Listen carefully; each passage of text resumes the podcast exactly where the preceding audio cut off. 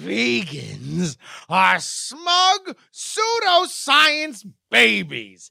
Hey, soy boys and girls, you can beat my meat.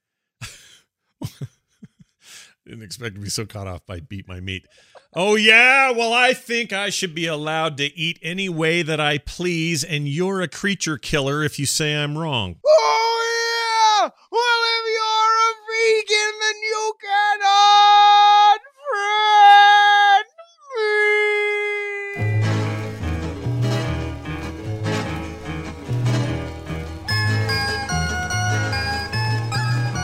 Greetings, everyone, and welcome back to Unfriend Me for February 27th, 2018. This is episode 20.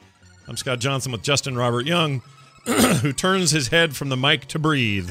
Hello. Yep, me and me, me and Tay Zonde.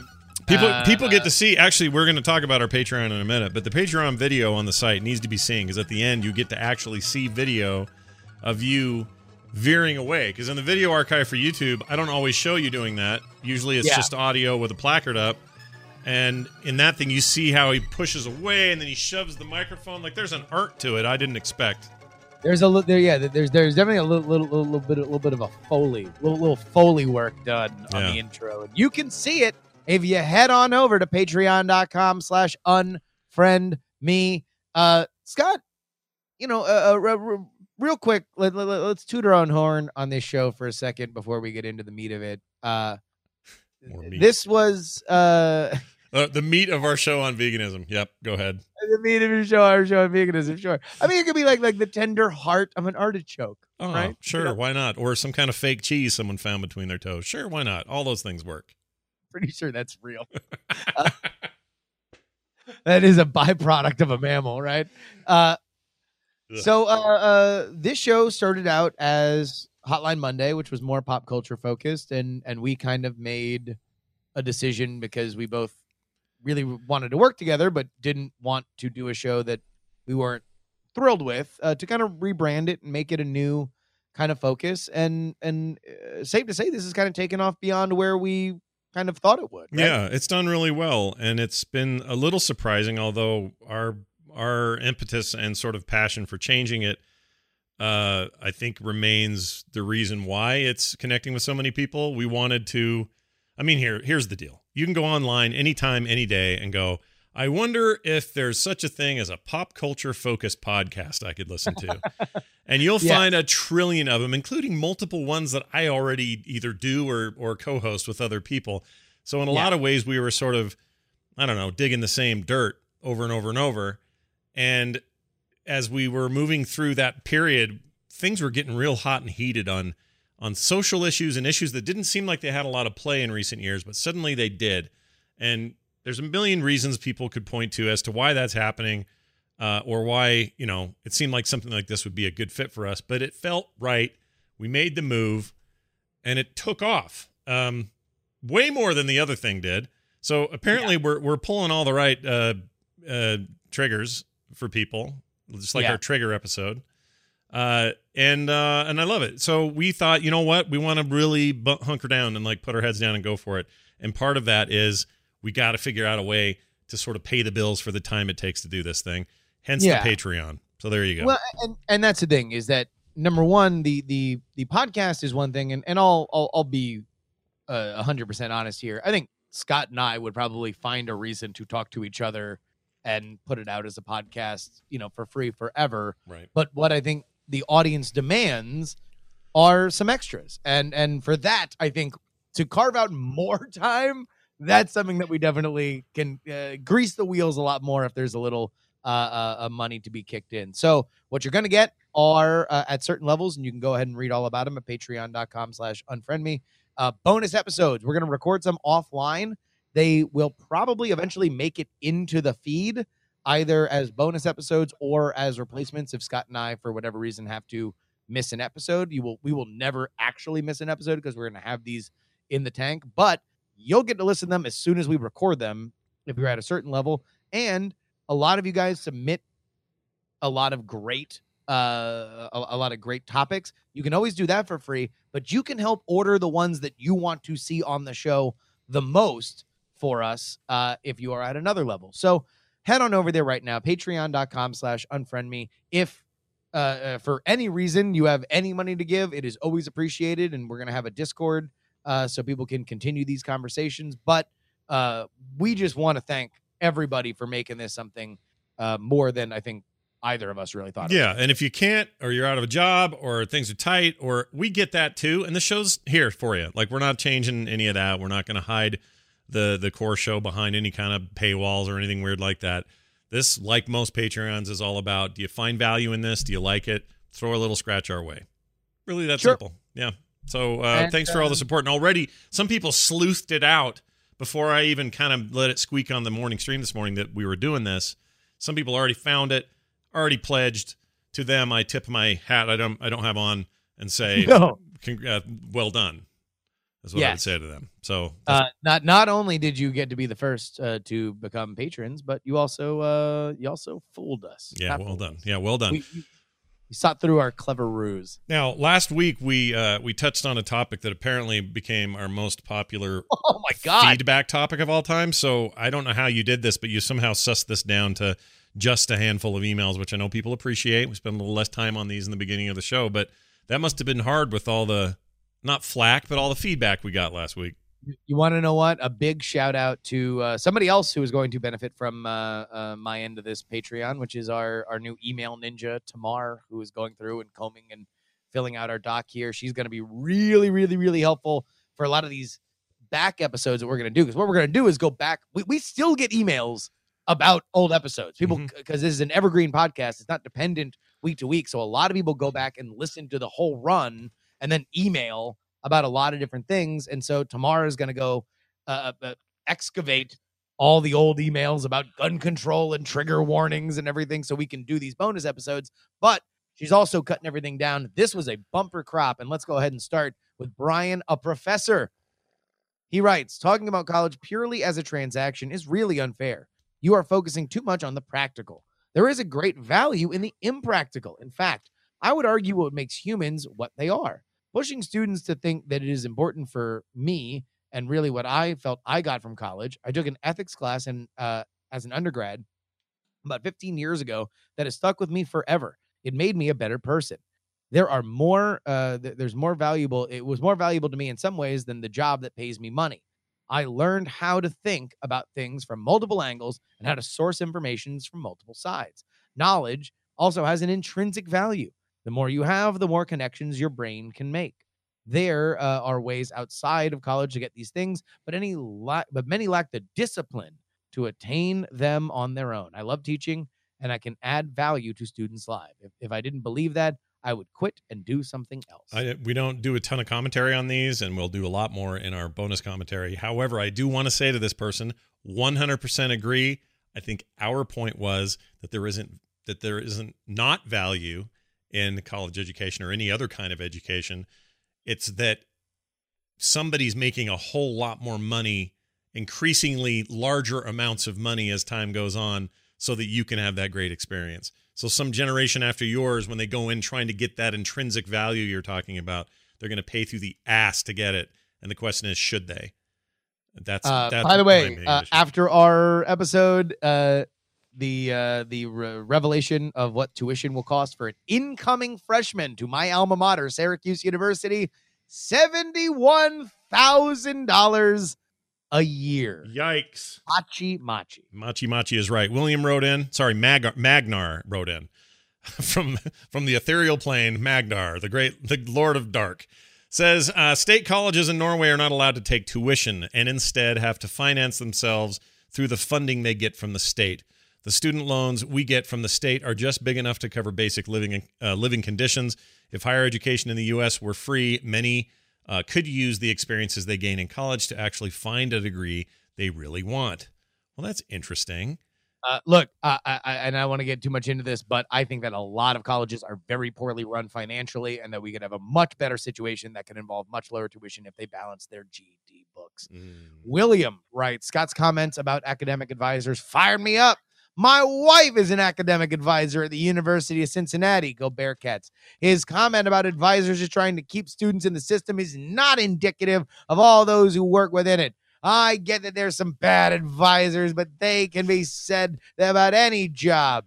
A lot of advisors do everything they can to get a student with their degree as soon as possible and have to contend with students having no idea what they want as well as what parents think.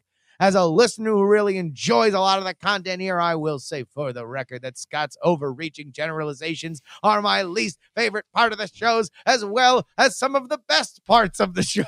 All right. I have a tendency to uh, exaggerate and take things to hyperbolic levels. I'll admit to that. I don't think I did that last week. All I was saying was a lot of them, like he even admits to here, a few bad apples in your basket. Sometimes they're pointing kids in the wrong direction. That's all. I didn't say everybody. I didn't say your wife. I'm sure she's awesome. I am sure there are great people in those positions. There are plenty who just are, you know, like any other position in academia, are just sort of, yeah, all right, whatever, pushing through, pushing through. All right, don't get defensive. Don't I get won't, defensive. but I just, well, it's just been putting it out there. All right, finally, uh, Jason wrote in. Am I on the right one? Yeah. Here it yeah, is. that's it. Yeah. Uh, Jason says, "I'm the con- uh, I'm the quote constantly goes back to school guy unquote. My life growing up was a lifelong parental expectation from fetus to 18 years old that I will be going to college, and that is it. End of story. I have this strong internal pull uh, that by completing my bachelor's degree, I will have finally shaken this parental, uh, sorry, this parent failure shame mockery off my back. And then I'll- Monkey, monkey. I'm sorry, not mockery. Yeah, yeah, no, yeah, yeah, yeah. You don't say I have a mockery on my back. What, look, wait, you, when you go to the zoo, you don't go see the mockeries? I do. um, ah, the tale of the ancient mockery. ah, the mockery. Here we see the female mockery. Anyway, uh, it says this uh, thing about monkeys. Now I lost my place. It was right there. Okay. monkey off my back, and I'll finally I'll be finally free. be free. Says a small list of online schools I've signed up for, gotten first semester loans, attended and dropped out are the following: University of Phoenix, Western Governors University, the Grand Canyon University. Uh, this is over the last decade. He says, "Want to laugh? I just enrolled this December to the University of Indianapolis. My wife and I agree that this was my last attempt, and I and if I don't pull it off this time, then I need to stop. And college just isn't for me." I just finished my first class and it's going well so far, but seriously, trying to finish college is like trying to quit smoking. Uh, that's Yeah, interesting. You just got to do it. You got to stop thinking about doing it. I mean, part what's funny is he's. I get what he's saying, like trying to stop smoking, but what he's saying is the addiction is continually trying to finish school and not being able to. That is a weird addiction, if that is in, indeed a classifiable addiction. I mean, listen, I know drug habits cheaper than that addiction. That is that is a that is a high priced addiction. That is that is high class, my friend. Yeah, I feel like uh, the the the op- opioid crisis is uh, Yeah. less expensive than having to go to school uh, forever. But I don't know. You- I, I wish that dude the best, and if he can finish this time, dude, thumbs up to you. Good job. Sure. But imagine if you if you balled up all that money that you spent on college, you could just be like in the club with bottle service. No, every dude, weekend. just Uh, throwing Benjamins all over the room. Absolutely. Hey, hey, we're the Mockeries. if you want to email us, it is unfriendmeshow at gmail.com. Again, unfriendmeshow at gmail.com. We got a ton of emails on this. We will definitely be getting to a college, is college worth it bonus Patreon episode based on the amount of emails that we got. In fact, the hope is that Scott and I can carve out a little time this week to do our first bonus episode very, very soon. Yes, So head on over there, patreon.com slash unfriend me and unfriend me show at gmail.com is where you email in. Uh Scott, we will open up the phone lines for people to talk about what we're talking about this week, but let's go ahead and get into the research. It is about vegans and food politics. Scott, what when I say vegans, Hmm. what's your first thought? Okay, so this is a great day to talk about this. For lunch today, just a half hour prior to us recording, Mm-hmm. I was like, I should eat something or I'm going to be starving during the show. So, what should I eat now so that I'm sated for later? Yeah. And I chose to combine two worlds. I took uh, this amazing, mostly beef based, but there's some lamb and some other stuff in it, meatloaf thing my wife made. It's Okay. incredible. Uh, I sliced off a hunk of that chunk because I am the furthest from a vegan you're going to find. I took Okay. that thing and I microwaved that baby up and I put some cool stuff on it. Now, what's interesting is on top of it, there's this layer of what looks like almost burnt green material. And Yeah. you go, what the heck is that? That is vegan kale. So kale that's vegan, vegan certified. I don't know how you certify something vegan, but Okay, yeah, well, that's that's not a real thing. it's not, it says it on the package though, so I don't know. But it says on the package vegan. It uh, says on the package yeah. vegan kale. vegan kale, and and it Take has a picture of this package. I don't and- know where and- it is. I'll find it. me. I'll find it, but it has vegan cheese on it. Okay, so in the kale, like part of these. Oh, okay, okay. No, no, no. Now, now I know. Yeah, yeah, yeah. No, no. If, if it's like cheese encrusted, it's like like vegan cheese on the kale. Yeah, exactly. That's what it is, and it's it's it's hard. Like it's supposed to be a snack. It's not a it's not fresh kale yeah, for a yeah, salad. Yeah, yeah. So I know what you're talking she about. took it out, ground it up, and created a upper crust of this meatloaf with this kale. That's great. That's smart. It was really good. So and then baked on. yeah, it was amazing, and I ate that before coming on here, and I enjoyed both worlds. I enjoyed the hippie, freaking, uh, uppity uh, pita side. And I enjoyed the douchey meat, sweat, disgusting. Let's kill animals side. I love, I love how you had to you had to bag on the animal side after you went uppity on the on the vegan side. Well, I'm trying to be fair and balanced here today because I no, no, but no, but give me, give me. Uh, uh, so, so wh- when you say the furthest from a vegan that that you can find, I, I think that's part of what we're going to get into is the idea that there is this Bloods versus Crips kind of divide on this, and I don't quite understand why. Like, Mm. why there has to be a like, no, I'm definitely not a vegan, or like on the other side, the the the meat shaming, like well this is why you're you're killing yourself and the planet kind of thing like food politics baffle me and i have had to see a lot of it because my wife is a vegan and is public about it and worked at PETA like so there's there's a lot i i see a lot of the of the backlash and let's for the sake of this episode we are going to table PETA as an organization uh uh so so let's understand that PETA has its own issues, and we're, we're going to focus more on just kind of veganism. All right, that which is totally fine. Now, when I first met your wife, Ashley, she was c- crossing country to move to California yes, to be with you. Yes. And she did it with a friend. They drove through. They said, "Hey, we're going to be in Salt Lake. It was snowy and kind of awful. We need a place to to stay overnight." We're like, "Absolutely, come on by." So my worry was, I knew she was vegan. yes, My worry was, uh, we we tend to we have a reputation, especially my wife Kim, for being extremely hospitable. If you come to Kim's house, she's got you taken care of. She'll make you food. Absolutely. She'll give you a warm bed. She'll give you whatever you need. She'll drive you anywhere.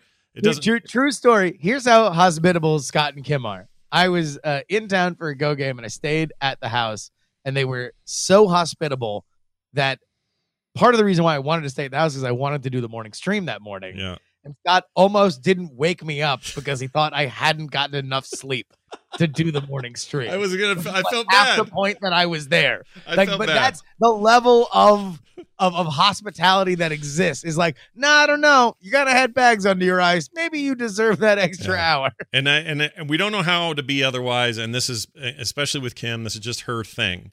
So when she came, we were worried. We are like, oh my gosh, okay, so she's vegan, and we don't normally. I mean, my daughter's vegetarian, which we'll get into in a bit, can to sort of differentiate vegetarians, pescatarians. We're not going to get super technical, but you know, there's differences. Yeah. Uh, so we're used to making Carter like if there's lasagna, there's always a little little small version that she got had made without the meat. If Yeah. uh, it's bacon and eggs, she's got eggs. If it's whatever, she's missing the meat. And we're used to doing that for her. We've done it since she was eight, I think. She declared herself vegetarian. She hasn't eaten meat since. Gotcha. So we already kind of knew that. But vegan was like this. In my mind, the stereotypes in my head were, whoa, this is like a huge football field away from where we're at with the vegetarian. Like this is Gotcha. everything. If that bowl uh, might have been made by someone's hands who also, you know, petted a goat, maybe it's not vegan enough or whatever. That's an exaggeration. Probably what that guy who wrote in is So, talking so, about. so there, so there was a a reputation then, and and it sounds like even a little bit now of of, of militant a militant nature to to veganism. Yeah, and I didn't want to offend her or them. I wanted them to feel comfortable and not walk in and go, "Oh my gosh, I can't believe they knew we were vegan and still did this." Like there was a fear of that. I mean, now that it's over with, I look back and laugh and think it's dumb because Ashley wouldn't have been that way anyway. But Yeah. but she so so what we did is we made I can't remember we made this this version of Kim's jambalaya recipe that was 100% vegan. Kim did all her homework and it all worked out and everybody liked it. Um, but it was still this fear I had. Well, what's that fear based on? That's the presentation. You don't see this anywhere unless you are a, are a vegan or live with other vegans. The presentation out there, the the public persona of a vegan, is somebody who's like Moby, just super thin and and pale. you know, and they can't they can't grow their own hair anymore, and they're just sort of no, all yeah. And they and they're and they're like, "Nah, I don't like anything or anyone that doesn't adhere to my stated, you know, like this kind of thing is the stereotype that I Oh no, have in my head. totally. They're always wearing a shawl. You know, lots of lots of scarves and things. Oh, uh, just uh, uh, scarves on scarves on scarves, Mhm. like uh, you know, a pirate level of uh, a pirate gypsy level of scarves. basically yeah and so i don't i didn't want to i didn't want to upset the tribe when when that was going down and since then um i mean to be honest i've never really had a run-in with a with a quote unquote vegan or vegetarian that was confrontational ever they either Yeah. just don't they either are vegan i have i have friends who are vegans or who are hardcore vegetarians or some other variation including my daughter who are just like eh, whatever eat what you want uh, you know Sure. i'm just gonna eat this like it's never been more than that but the, this picture that we all have painted is that there's some kind of sort of crazy activist freaking hippie weirdos All right, let's go ahead and get into the uh, the, the the the the facts, the All right. origins. Yeah. Donald Watson coined the term vegan in 1944 when he co-founded the Vegan Society of England. At first, he used it to mean non-dairy vegetarian, but from 1951, the, sci- the society defined it as the doctrine of a man who should live without exploiting animals. Interest in veganism increased in the 2010s. Uh, more vegan stores have opened, and vegan options have become increasingly available in supermarkets and restaurants in many countries. The origin of the term vegetarianism is unknown, but the earliest known use has been attributed to Fanny Kemble writing around 1839 in Georgia of the United States. The practice can be traced. I, I listen, I put all this in here so you guys could watch me hit every branch of these names as I fall comically to the ground. Traced to the Indus Valley civilization of 33,000 to one, uh, sorry, to to 13,000 BC of ancient India, with Jains being the earliest practitioners in 6000 BC. Early vegetarians include Indian philosophers such as Mahaviriya and Acharya Chandrakatuna and Indian poet Valuvar, the Indian emperors Changadraputa, Maruya, and Ashaka, Greek philosophers such as Empedocles and Thermopytus, Parak, Pluntus, and Periphery, and the Roman poet Ovid. I killed it. Perfect. Nailed it. This is tms level mispronunciation. I'm blown away. This is great.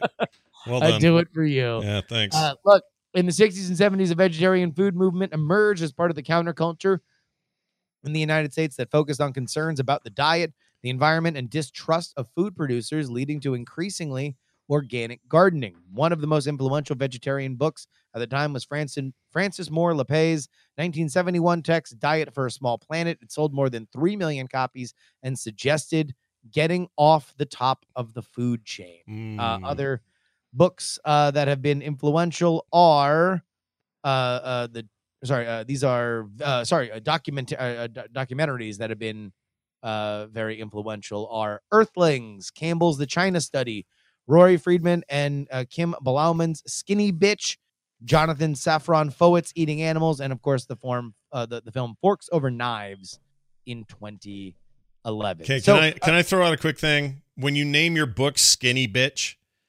that's the kind of book that makes people go, "Great, someone's here to jam their jam their freaking theory on life down my throat." Like that's that right there. I'm not saying it's it's it's even their intent. I'm saying that that kind of provocative provocative title. I can't say words. Mockery documentary. Um, that kind of title is enough to say, "Hey, I got this thing and I'm better than you, so uh, take that or you're a bastard. Like, and people don't like that. It turns out human beings don't like to be told they're they're they're wrong or they've been doing Well, it wrong the whole but, time. But, but here's here's what I want to focus on with that. Number one, let's understand that that uh, no matter how many mispronames or, or mi- mi- mispronounced names that I can spit out of my dumb gullet, uh, that vegetarianism is something that is very, very, very, very old, and a lot of this is something that I've learned uh, in eating different cuisines with Ashley. A lot of uh, uh, uh, international cuisines are a lot easier to uh, adapt into veganism or are vegan in general. Uh, uh, Right. the, the, there are a lot of different ways that be believed, and this is something that is kind of ancient. The idea of veganism is also undeniably linked to the hippie counterculture movement in America, at least for us as an American podcast, the hippie counterculture movement of the 60s and 70s. And the idea that when you look at this, when you look at veganism in in our modern age with a certain lens, it is because not long ago it came from that. But where I think we're going now, and the reason why veganism has kind of exploded in the last century, in the last decade rather, is that the skinny bitches of the world have kind of moved in. And now this idea is not necessarily just about an ethical consideration, it's also a bit of a diet fad. And that's where I think some of the skinny bitch stuff comes in is like, hey, here's another way that you can eat healthier or not you know eh, digest as much as many saturated fats uh uh if you practice this way of life. one of the one of the stereotypes that that uh, invades and stays is this idea that vegans, vegetarians, that ilk don't have a sense of humor, which I don't think is actually true. In fact, around our dinner table, let's say uh, a big meat event like uh, Thanksgiving comes around Sure. and the turkey's being cut and we're passing it around. It's very traditional. There's dark meat and white meat and all this. And it'll come around and all and I will without fail, whenever there is meat in this house, without fail look at Carter and go, Carter, which one you want? We saved you a leg. Like I will act as if she's not a vegetarian just to annoy Yeah. her. And she'll Yeah. go, huh, yeah, dad, sure. Give me as much bacon as possible. Ha ha. We laugh it off and nobody, you know, she doesn't eat meat and we all eat meat. Yeah. Uh, the theory, uh, the, the theory, but there is a, I think, a perception out there that vegans have no sense of humor. And I don't think that's actually true. But we're also fighting against that. This idea that they just cannot take a joke or they they uh they equate uh criticism of their lifestyle to be as uh, like racism or something like that. Like but isn't isn't that isn't that part of the counterculture hippie criticism as well right that that, Sure. that hippies can't take a joke that that everything is so self-serious and they believe that their cause is so righteous that there's no room for uh, uh, anybody outside of a very narrowly defined worldview Yeah, no, that's true, and that's probably true of a lot of you know. If I'm here to save the whales, you pretty much know what I what I what my deal is. I'm pretty self serious. Uh, it's save the whales and forget about everything else. It's a pretty linear perspective. That's the thinking anyway. I like a vegan. this is and this is going to not help any when I'm the, the phrasing I'm about to use. But I like a vegan, a good vegan. Yeah who- I, I, I like i like those people who do what? I like those vegans who uh come to a party and if the party thought ahead of time about maybe the vegans are coming so let's have something good for them that they can have and having it there and they go oh that's very nice of you. Thank you very much. And if they don't i like the vegans that go oh it's okay. It's no big deal. I didn't tell anybody i was a vegan it's the ones who in theory come stomping in and go i cannot believe there's not a single vegan item on this menu denny's what are you doing denny's like, again, these are stereotypes I'm whipping out, not based on personal experience. I've never seen a vegan behave this way. But Yeah. this is part of the problem is the perception is there, including my perception of it, despite the fact that I have no personal experience with a vegan freaking out about what's on the menu. Uh, let's also take a look a little bit about some of the health issues. Uh, there are uh, there's no doubt that if you do eat a vegan diet, that you have to be a little bit more intentional about things that you are uh, not going to get in bounty as you would if you were eating uh, meat and meat byproducts. Oh, I guess we haven't really explained this. Veganism is vegetarianism plus you do not eat byproducts of animals. So that means Right. no no uh, cheese, no eggs, no milk. Uh, uh, uh, there are certain uh, beers. Uh, I think Guinness uh, is filtered through a fish bladder. Yep. So that is not vegan. Uh, uh, there are a lot of things that you wouldn't think have uh, uh, Jello has, uh, or at least did. I can't remember if it still does. Has uh, a powdered horse bone. Yeah, horse In it- feet or whatever, horse hooves. Is, so is it is it also is it true that it um it extends beyond food and goes into clothing and all that, or is that a is that a further well, factioning? we're, we're, we're, we're Okay. actually going to get to that in a second. all right. uh, uh, but there are things that you need to be more intentional about. So it's not necessarily protein, but saturated fats uh, uh, are something that you need to be uh, more uh, careful about. And certain, I think it's like low chain fatty acids or or omega three uh, uh, uh, acids. I, I should have looked this up, but but there are things that either you need to pay attention to. Iron, I think, is another one that you need to pay attention to and if you are low then you are it is recommended that you kind of take supplements to to keep yourself uh at, at a healthy level it is easy for people to be irresponsible with a vegan diet and make themselves unhealthy that is miles away from me saying that vegans are unhealthy but if you don't pay attention to yourself and your body then uh, there, there are ways that you can go astray now sure, there are there's ways that you consequences. If you don't want to look like Moby, do what Justin's saying. look there, and there's consequences to eating saturated uh you know fats through through meat and stuff like that and heart conditions and everything this is not me saying that this is a vegan only problem this is me explaining this way of life Sure, now sure. you you mentioned the difference between ethical and environmental veganism. Yeah. and the the idea here is that for some the the the the the, the, l- the description of this uh, vegan society here in 1951 is the doctrine that man should live without exploiting animals does indeed uh, uh, ex- go on to say that you shouldn't wear leather. You shouldn't uh, be exploiting you shouldn't be there uh, uh, to be a part of a system that factory farms and and brutalizes animals for your the betterment of your life. Mm. That is that is certainly a part of some uh some uh, uh veganism. There's also the environmental veganism which says that this is an unsustainable way of life and it is bad for the planet.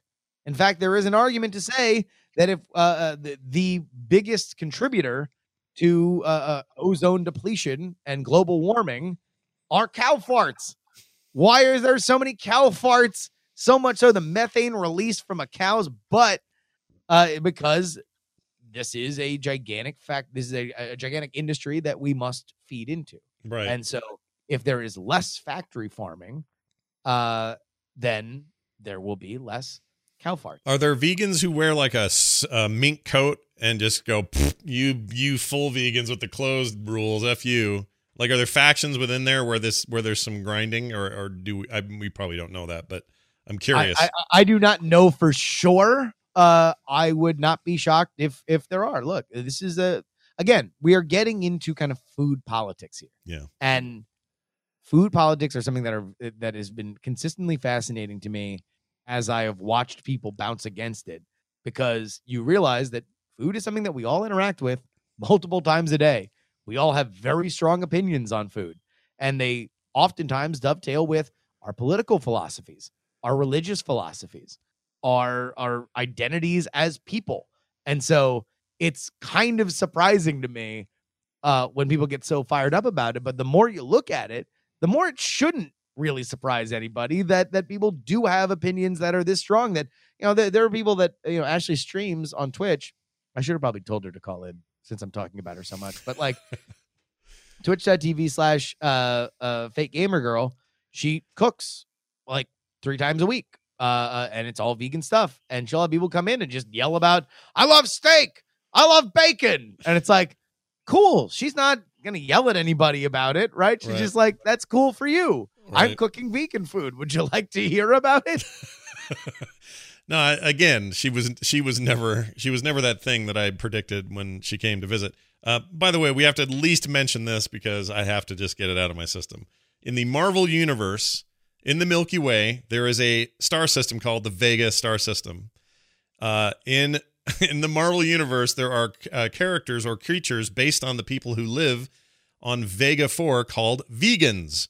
It's also Vega Superior is the name of the dominant world. There are uh, it's mostly tropical or semi-tropical uh, planet covered in 76 uh, percent water. Uh, they uh, there's 5.3 billion of them throughout the solar system. They radiate, or they're 30 feet tall and radiate anti-gravitons. So the original vegans very different than the vegans we know and love today. Uh, now let's go ahead and and and uh, uh, distill a little bit of the vegan hate. Yeah. Uh, these are a few things that I pulled. This was uh, when you Google "I hate vegans." This is the number one result. This is a Reddit post from r slash rant. I hate vegans. They're so annoying. I'm of the belief that there's no such thing as a quiet vegan. They never effing shut up about how much better they are than you because they don't eat animal product. Like seriously, just shut the f up. I feel like they're only vegan so that they can brag about it to other people. If a vegan was the last person on earth, they wouldn't be vegan anymore because what's the point? There's no one to tell it to. But that's just my angry side talking. My more rational side know that I hate them because they completely ignore any science that goes against their vegan beliefs.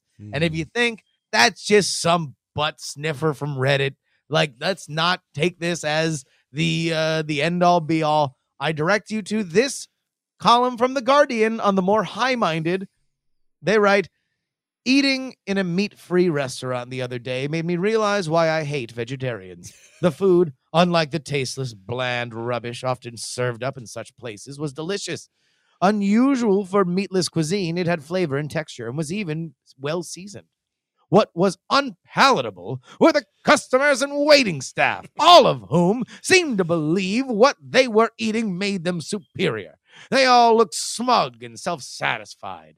It brought it home about how most vegetarians, and I'm largely excluding those who eschew meat for religious or cultural reasons, give themselves a bad name. They are better than you, didn't you know? The atmosphere at the restaurant was one of a pompous aloofness. I left with indigestion. Okay. Can I just say that's based on what? He gave no examples of any actual interaction with anybody. He's just Look- saying they seemed pompous. Come on. I included I included this. you know what So- seemed pompous? That article. Go ahead. I included this just so people understand the level of vitriol that that is out there. yeah. right? Yeah. With that, I believe that we should go ahead and open up the phone lines 801 285 9395. Hey, by the way, I got a ton of people uh, uh, at replying me on Twitter, sliding into my DMs, showing me the screen that they have put that number into their phone Yeah. so they don't have to remember it. They can just hit the button. Again, that number is 801 285 9395. Keep those screenshots coming. I love it. Yeah, they're pretty good. Hi, you're on the air. Who's our first caller? Hi, this uh, guys. This is Andreas from Seattle. Oh, I'm so glad you called, Andreas. For whatever reason, this is going to be embarrassing to me, or I'm going to be amazing here. But if I had to guess which one All of our re- which one of our regular callers might be vegan, it was you. Now, don't hate me for that. That was just a feeling I had. You tell me if I'm right or wrong. Dude, I'm Greek. What do you think? I'm not a vegan. No. I'm sorry. You I'm get- not a vegan. he's not only Greek. He, those guys Um, eat food from a, they eat meat off a stick, like a giant stick, and Uh, they put it. Oh, stick. it's so good. Anyway, sorry. Go ahead. Or, or, Oh, yeah, from, yeah. Or, or from the sea, you know, we just bite the fish directly. But anyway, um, uh, the reason I'm calling is uh, Justin said the word science, and he, I think you said in a context that what's the science of being healthy as being a vegan or not being a vegan. Um, the thing I want to say is, uh, for the last couple of years, I've been into fitness and you know, bettering myself, and uh, I've read a lot of studies and stuff like that. I think one of the most important things that people have to understand if they want to, you know, look into studies is there maybe, right? I'm not a scientist myself. I'm just a software developer, but maybe we should um, we should not think of scientific studies as proof of anything. Scientific studies is just observations based on the best tools that we have right now to observe things. Right. So something that comes for fitness right now that says, you know, it's not good for you to eat carbs uh, after five o'clock if you want to lose weight. This is based on observation. There is no fact that says that. This is not a mathematical fact. And you know, people should read into this. Well, plus plus they tend to they tend to change over time. Like um, for a long time, eggs were good for me. Eggs were bad for me. Now eggs are good for me again. Then they were bad again. I think they're good for me again. I mean, look, yeah, I think sweeping kind of generalizations on what is healthy and what is not uh, are is always dangerous. I think, well, I just don't think they help all that much. I mean, look, like uh, you need to be healthy yourself. You need to pay attention to your own body, and people react to things differently for a million different reasons. Yeah, so I agree. Uh, you're on the air. Who's this? This is Kyle from Bay City, Michigan. Well, hello, Kyle from Bay City. What's up? Uh, not much. So I'm on the carnivore side of all of this stuff. Uh, I have my wife has a sister who we call them Sunday vegans. Uh, they kind of follow it more like a trend than they do a lifestyle. Like they flip flop between, oh well, we can have turkey this because it's Thanksgiving, but we're still vegan. Mm. Those are the kind of people on this that really like drive me crazy because they're the ones that I think exude that air of arrogance everyone always talks about with vegan. Well, let me ask you this: if they were, if their attitude wasn't that they were vegan and we're just going to make this exception because it's Thanksgiving, what if their thing was? Yeah, we're cutting back on meat. It's for health reasons, but we we let it go for holidays. You guys wouldn't think about it twice. That'd just be fine. Why do you think they have to drape themselves in the vegan uh, label? Do you think? We, I, you know, we ask ourselves that between our, between me and my wife talk about that. We don't understand why they have to declare they're vegan. Uh, one of the other things that's confusing is, you know, they want to be, you know, meatless, but then they go to the store and they buy this weird processed fake meat. Yeah. So they're trying to buy meat because they don't want to eat meat. It doesn't make sense to me. Like, why are you buying meat if you don't want to eat meat? Just, just well, I, I, I, mean, I can, I can speak to that a little bit. I mean, look, the the the taste that you acquire throughout your life. I mean, if you're going to cook within the American cuisine, there is no denying that so much of it is meat based. And so, I personally, when I go to vegan restaurants, of which there are a lot of great ones out here in the Bay Area, uh, I love when they do things that are totally different. I think that that those are always the best vegan dishes are the ones that aren't trying to be something else. But look, you're cooking every day, and sometimes you want it to be Taco Tuesday, and sometimes you can get really, really good fake meat crumbles from frozen uh, uh, meat crumbles from Whole Foods. So you make Taco Tuesday with fake meat crumbles. Like, what is meat? Crum- can you describe what is a meat crumble? What is that? There's a lot of ways to do it, but there, a lot of times there's soy proteins oh, that are kind of like okay. uh, uh, uh, done. The meat crumbles are actually not all that bad in terms of fake uh fake meat stuff. Really, a lot of that's gotten a lot better over the years, and including, you know, there are a lot of places now that do the Impossible Burger, yeah, which is probably the closest you would say to feeling like a and tasting like a real burger. Like it, it bleeds when you when you bite into it. I, really I have a question after this next call about artificial meat, so don't let me forget. Hi, you're on the air. Who's this? Hey, this is Brandon from Edmonton in Canada. Hey, a Canadian. I like this. This is good. What's up? Uh, well, you guys actually kind of hitting on what I wanted to talk about, which is the the whole actual fake meat thing. There's a vegan restaurant where I live that is actually really really good, and I never thought to try it until recently, and I was surprised like how real the their fake meat tasted. It was actually kind of surprising. So it kind of got me thinking, you know, maybe I want to start moving into moving away from meat. But the hard part is I really like meat, you know, and as much as I like the the thought of diet and things like that, is I it's it's hard to kind of work around that diet, and it's incredibly difficult to make that transition. Yeah. Um, even though I know in the environment itself, uh, there could be some really good benefits. Well, this is this is one of the problems with the label, um, is that well, a lot of people and a lot of people on the side of meat meat lovers would say, well, what you're doing is unnatural. The human need for uh, for what we have in our diets uh, is meat related. We've always you know you're you're you're playing with human nature to say that we don't eat animals. That's just what we've always done, and so this is that's why this is weird.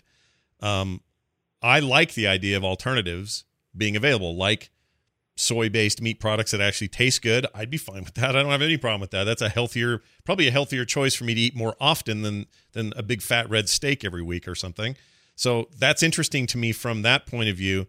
But Justin, I would ask you, how do you feel about the idea of actual uh, artificial lab grown meat? Where do vegans stand on that?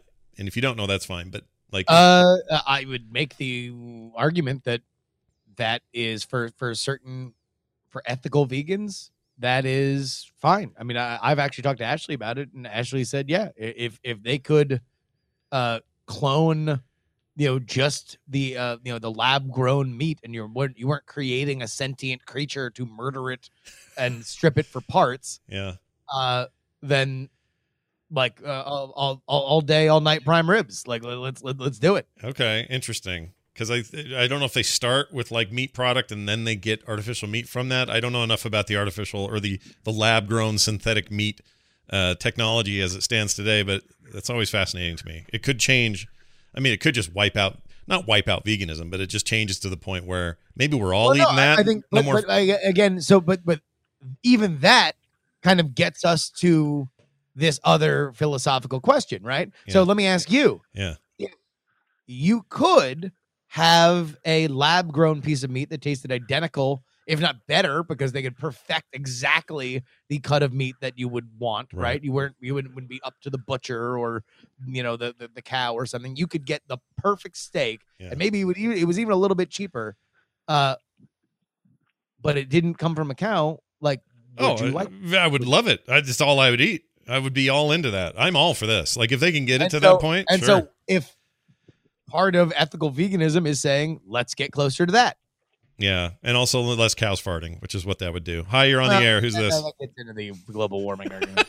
True. Yeah, hi there. This is Gavin. Oh, hey, Gavin, what's up? Where, uh, Gavin, where are you from? I've I've heard your voice before. Where are you from?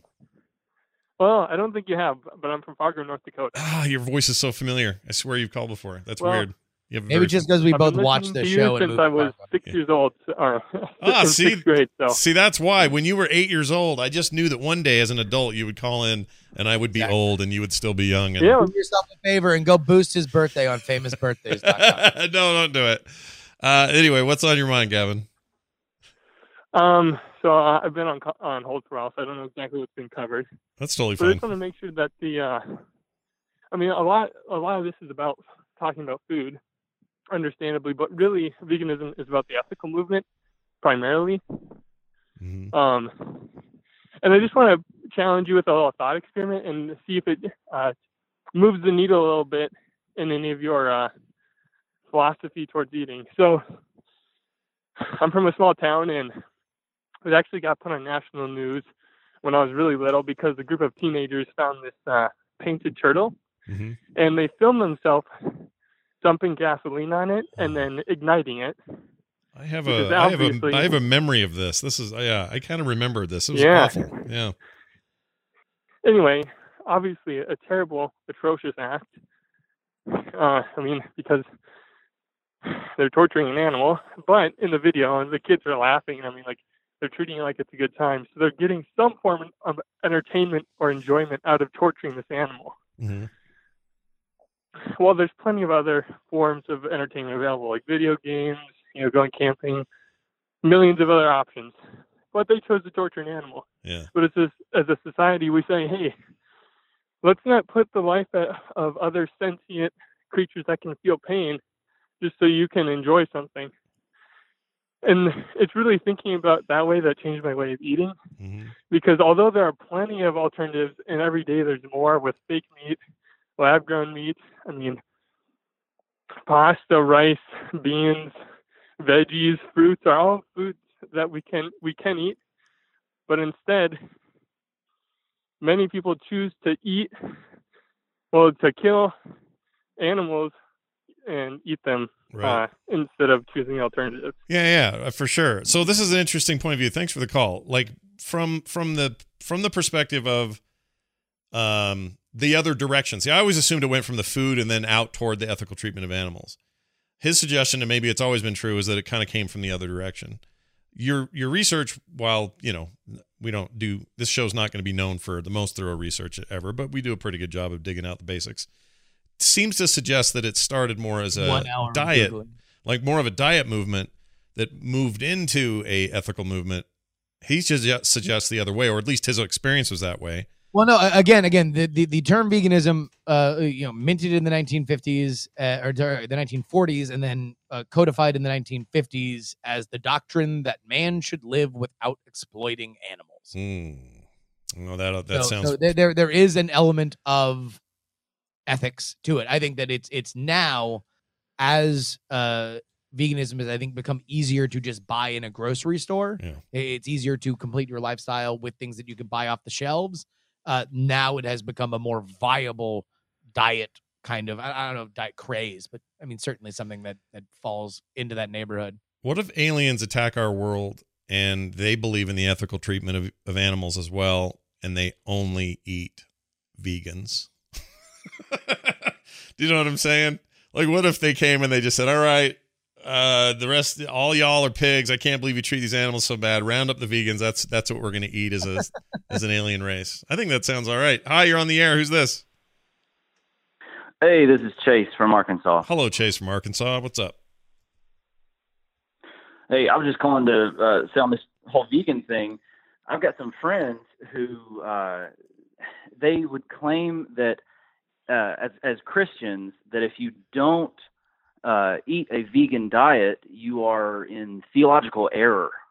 Oh wow. uh, Okay. that you've like you've um, uh, sort of uh, you have contempt for uh, God's creation, like you're not willing to treat it ethically, and therefore uh, you're you're not uh, well caring for God's creation in the in the right way, and so the only ethical and Christian thing to do is to accept a vegan diet because it has so much of the uh, it, has so much of an effect on the animals, but then Oh, also my. the exploitation of workers in different countries and Sure. that sort of thing. Uh, This- it's not it's not like a very is- big. This Uh, is uh, I'm sorry to cut you off. This is the confluence of like I never want to get into a conversation with with any of, of, of the people that think like that.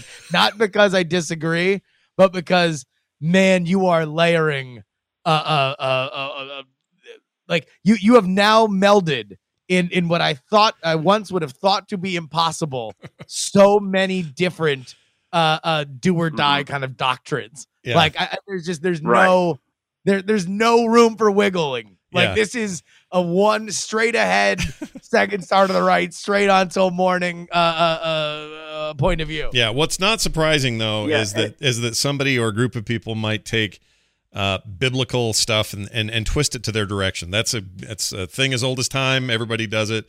Uh, this sounds like a version of that. But I've also got now. This is funny you bring this up because I've got fr- a friend. I won't use his name. I think he listens, so he'll know I'm talking to him. But I won't t- say his name. He is very very religious, and he has a very opposite view that is ironically he's saying the same thing but just the other direction he's saying uh, look if you go back and you read your genesis uh, or you look at any old jewish law about sacrificial lambs or any of that stuff we have been uh, in fact if you look at genesis if you if you if you bind all that uh, the the fowl of the air and the beasts of the earth are created right and what were they made for Mhm. so that dudes could eat and and and he would say that you are not being an ethical christian if you don't eat meat or Yeah. take advantage of these things so right. it's so funny how that can Right. flip back and forth. Um, but anyway, go ahead. You had more to say. I, I, you know, I'm, I'm. Well, all I was going to say is I'm, I'm all for uh, keeping veganism where it is and Christianity where it is because who in the world wants two more fundamentalist groups of people than vegans and Christians combining their opinions and, and becoming this militant new brand of uh, you know whatever the heck that religion would be. yeah, we have Uh, enough of wouldn't that those. be Yeah, we No, we it- have it- enough it's of gonna those. Be called "Can't Tell Me Nothing." like that's Yeah. That's what that is. Oh, that's awesome. Great call. Thank you for that. Um, I oh, Uh, hey, by the way, a few more real quick facts. Uh, fastest growing vegan markets in the world: China, the United Arab Emirates, and Australia. oh, uh, Uh, uh, fast, uh, fast growing. In fact, Australia is the fastest market for prepackaged uh, uh, vegan stuff. Uh, United States has a two percent uh, vegan population. The highest percentage in the world, Israel, uh, with five percent. well, we're big Israel supporters, so maybe that'll bleed over. Who knows? Uh, hi, you're on the air. Who's this? Shalom, Scott and Justin. It's Ian. oh, hey, all the way from not Israel, but close enough. Uh, what's going on, man? I, I'm I'm Jewish and I live in Brooklyn. That's like next door to it. Sure, why not? Yeah, that's listen. Yeah, you, you you you're you're only minutes away from an El Al flight. Oh, abso- absolutely. Yeah, please. Yeah. So, uh, as as a registered, what's up? Oh, nothing. You, you're No, going. go ahead. It's your turn. Oh, okay.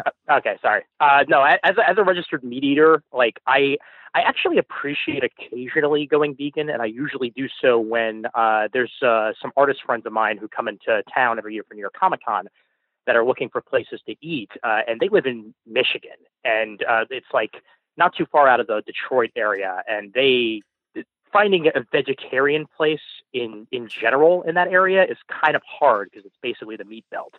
And uh, when they come here, they're amazed at how many options there are. And most of the vegan restaurants uh, around here actually make some pretty damn good food to the point where, like, I've had some of the best quote unquote uh, roast duck of my life at a kosher vegan restaurant in Chinatown. Oh, wow. Uh, I've ha- I've had some damn good quote unquote chicken nuggets uh, in in Brooklyn at this little like takeout spot that has some seats down on it, like some of the best of those. And like I've had, and I've had the Impossible Burger that uh, that Justin brought up, and that is absolutely amazing. So, who, I'm ma- glad who the makes this? options are out there. Who makes this Impossible Burger? I keep hearing about this. How's this? Is this the thing I made? Impossible Foods, I think. Here, uh, y- y- keep Yeah. going. I'll look that up. All right, all right. I'm very curious It, about it was that. it was originally it was originally only available at Momofuku uh, here in here in New York, but now it's been picked up by a couple different burger chains. Like I know Bareburger, which is not Yeah, everywhere, uh, but you know a couple of different uh, locations picked it up. Uh, Umami Burger, I know, has it at a lot of their locations, but you can go to uh, impossiblefoods.com. They're, they're the people that do it, but they're actually selling it more as a diet thing than as a vegan thing. They're marketing it more Yeah. because they know the vegans will find it. Um, right. You what you want to do? Yeah. No. This is this is smart of them because what you want to do is attract me. That attracts me. I want to try it.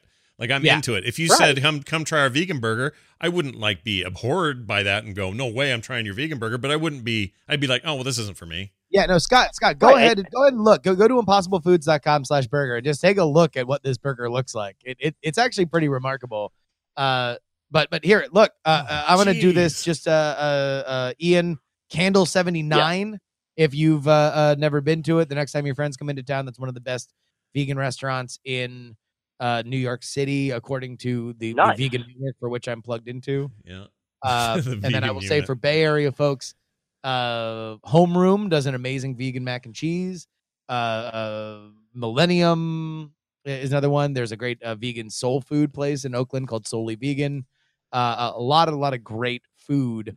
That look, if you are just a foodie, I think there's a lot of food that you will just never have otherwise, unless you go to a place like this that is cooking just outside of the skill set of the places that you're normally going to eat at. Oh my gosh, I found Yeah. one. I found one. They make it at. Uh, there's one location in Utah. It could not be more southern Utah, by the way. We are almost Arizona at this point.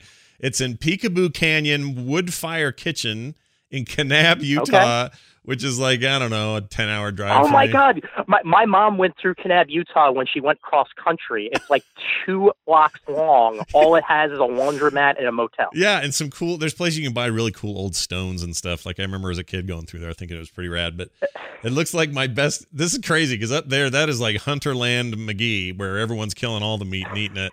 Um, also, I'm very interested in this meat belt you speak of. I would like to go buy myself a meat belt.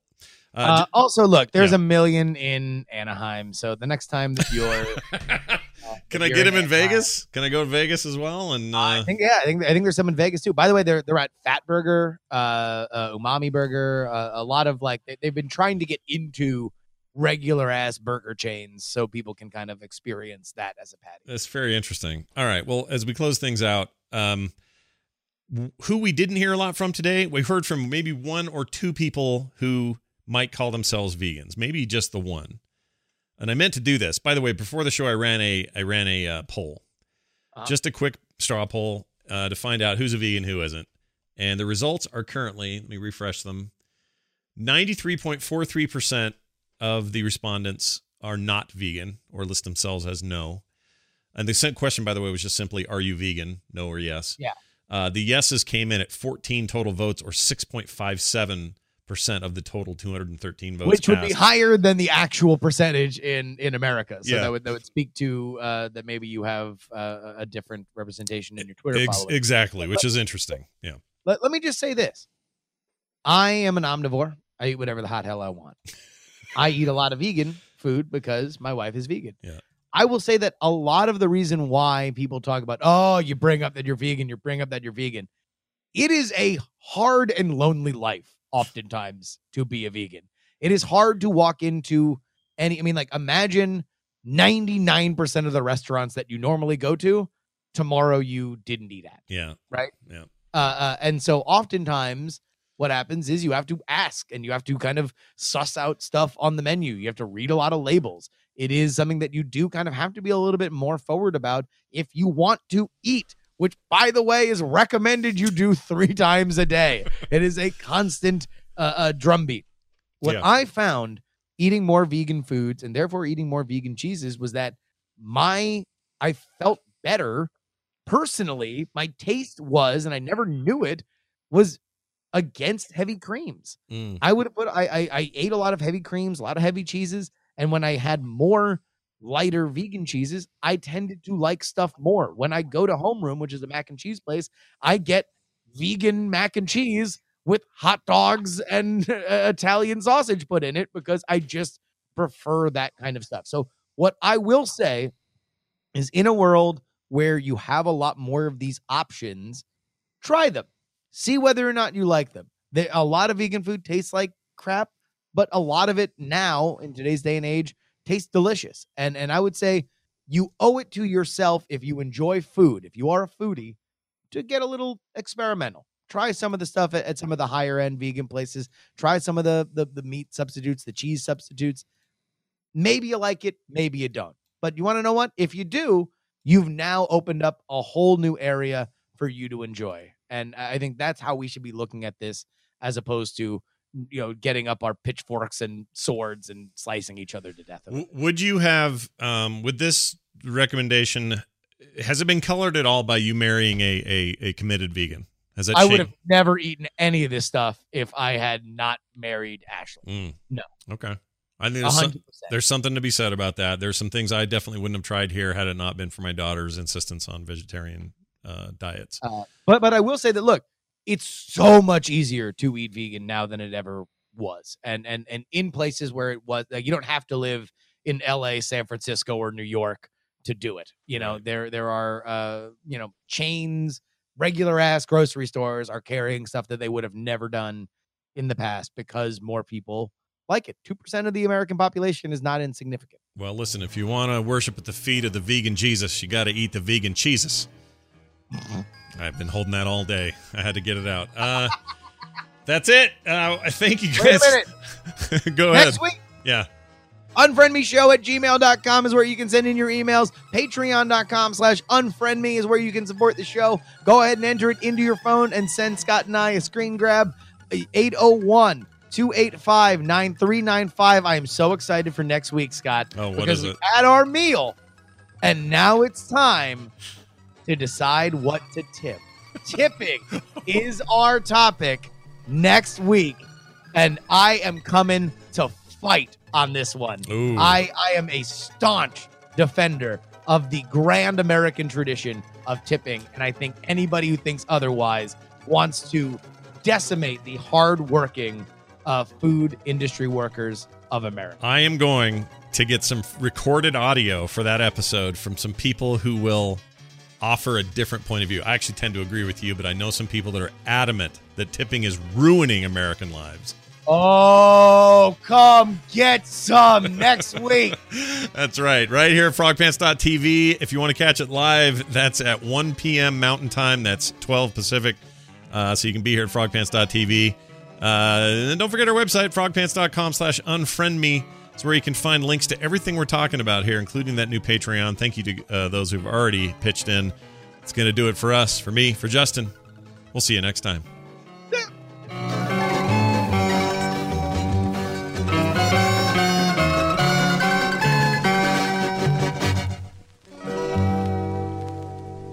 This show is part of the Frog Pants Network. Frog Pants Network. Get more shows like this at frogpants.com. Diamond Club hopes you have enjoyed this program.